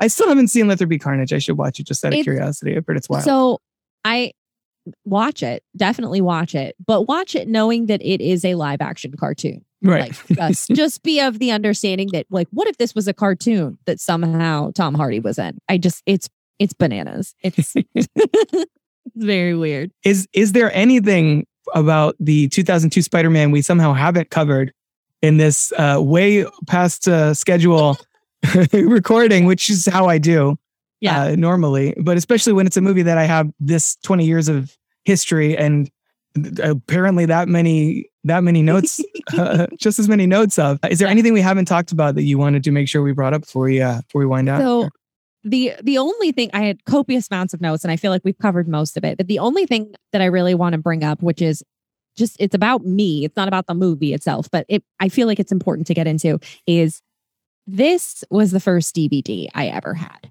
nice we bought well i bought the dvd at walmart and i was standing there with the dvd looking at my parents like you gotta get a dvd player? Because we didn't have one.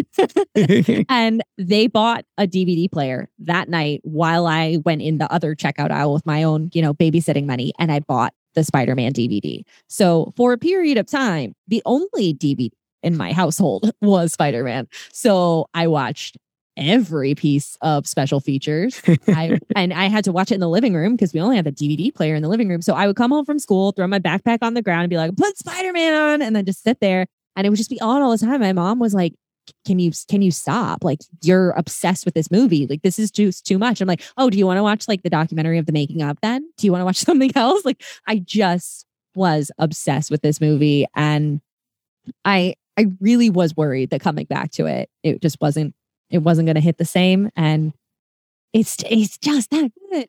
it is. It So, is. It yeah. I I could I could go on for several more hours at this point, and like, I- yeah, I, it, I it's it's both weirdly a movie completely of its time like we were saying.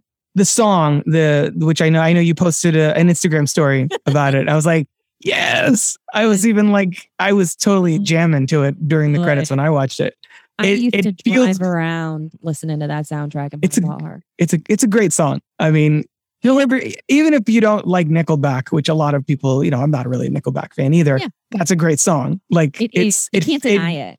because we all saw the music video four million times, intercut Mhm. between Chad Kroeger and Josey Scott on a rooftop, and Tobey Maguire swinging around New York City. We're like, yeah, Yes, hero so Oh, Yeah. the energy in that song is so good. And I will say the Spider-Man 2 soundtrack is dope. Like Yeah. the Dashboard Confessional song. Oh, Vindicated. so good.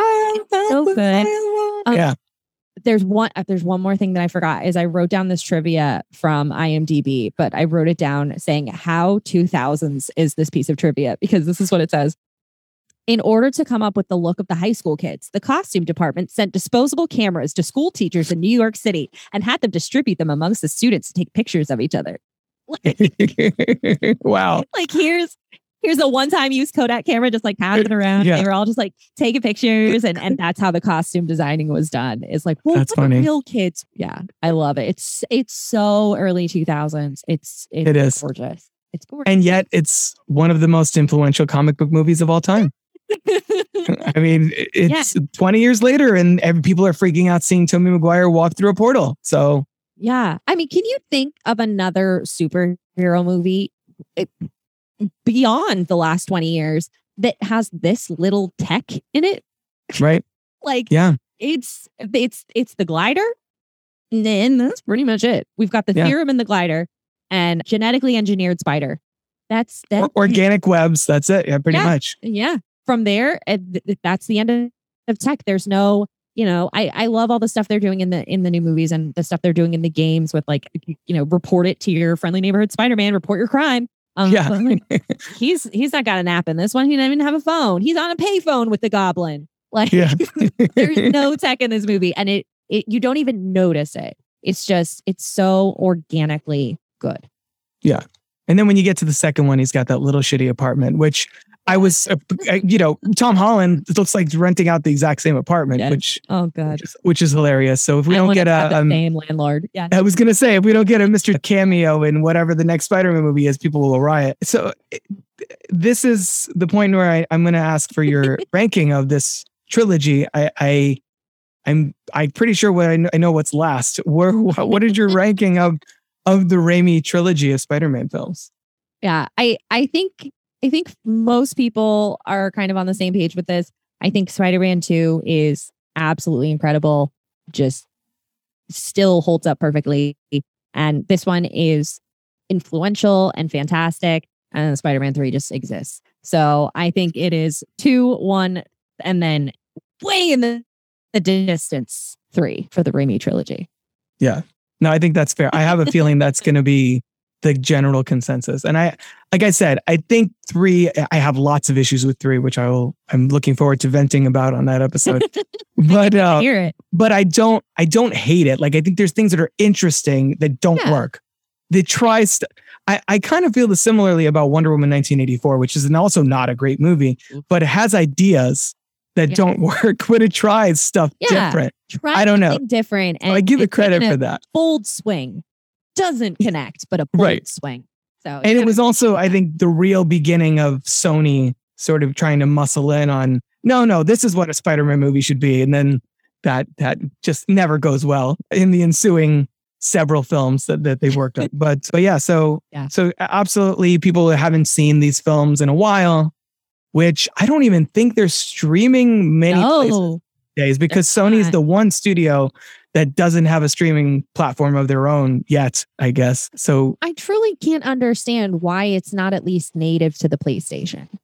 right yeah that's a that good be point an incentive to which the PlayStation, the literally the PlayStation font is the Spider-Man font from this movie. Right. Like, and the Spider-Man one was first. The PlayStation was like, yes, let's do the Spider-Man font. Like, that's Sony product integration here. And I don't understand why they're not utilizing the fact that they have this hardware to say that's the only place you can get our network. Right. You can only get our movies on our device. That is the, like how things used to work. Why have they forgotten that they have a proprietary piece of technology that they could sell their own product on? What are you doing, guys? I don't know. Yeah, that's a Should I good point. Them? Should I call? I think so. Tell them this I think so. Sony, if you're listening to this, Yeah. we we have a we have a business proposition. I got an idea. Slide into my DM. yeah, exactly, exactly. No, I, I- I mean, there's a there's a really good Blu-ray set if people that are into physical media that I own that has the three films. So I would, I would recommend people grab a copy of that. It has Spider-Man one and two and an extra disc if you want to use as a coaster or whatever. Um, no, no, I'm just teasing. Um, but yeah, so this was so much fun. Thank you so much to Lady Wan for coming on to talk about Spider Man, the first in, of like 17 Spider Man movies we've gotten. But you know, it's it still holds up, and it was it was fun to sort of dig into it now as as we as we No Way Home is hitting Blu-ray and Sam Raimi is returning to Marvel for the first time since this franchise. Perfect time to touch base. So I appreciate you taking the time and going way over schedule and talking about Spider Man with me. Yeah, I, I had a blast. I love this movie. I, I everybody should just go watch it right now and just get super stoked for the next Doctor Strange. I am so excited for more Raimi.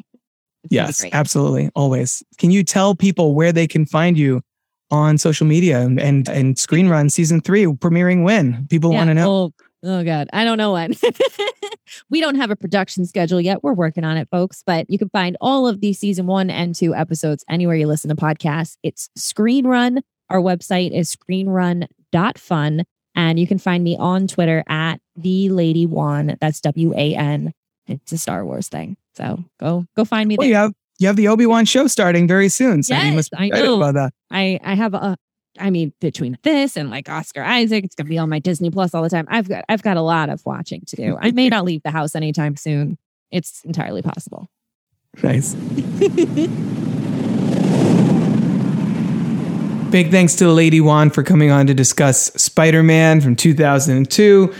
Uh, I think we did a really great job digging into why this movie is so impactful, not only as the first Spider Man movie, the first of what seems like an endless supply of Spider Man movies coming down the pipeline, but also how it really kind of gave birth to the MCU several years before Iron Man was even a thing. And we'll discuss the next episode with Josh Bell from Awesome Movie Year how the sequel built upon that. So, for those of you joining this as your first mega series, here's how this will work. We do a mega series on a franchise, and in the end, we reveal which film our guests for this for a given mega series have decided is the best of that franchise. And past mega series, we just we uh, voted on Child's Play, Evil Dead Two. Mad Max Fury Road. What will it be for Spider Man? We will continue that journey down the road of Spider Man. Till then, you can find me on Twitter at Crooked Table, the same handle on Instagram, and via email at robert at crookedtable.com. For now, that's a wrap on another Crooked Table production. See you on down the road.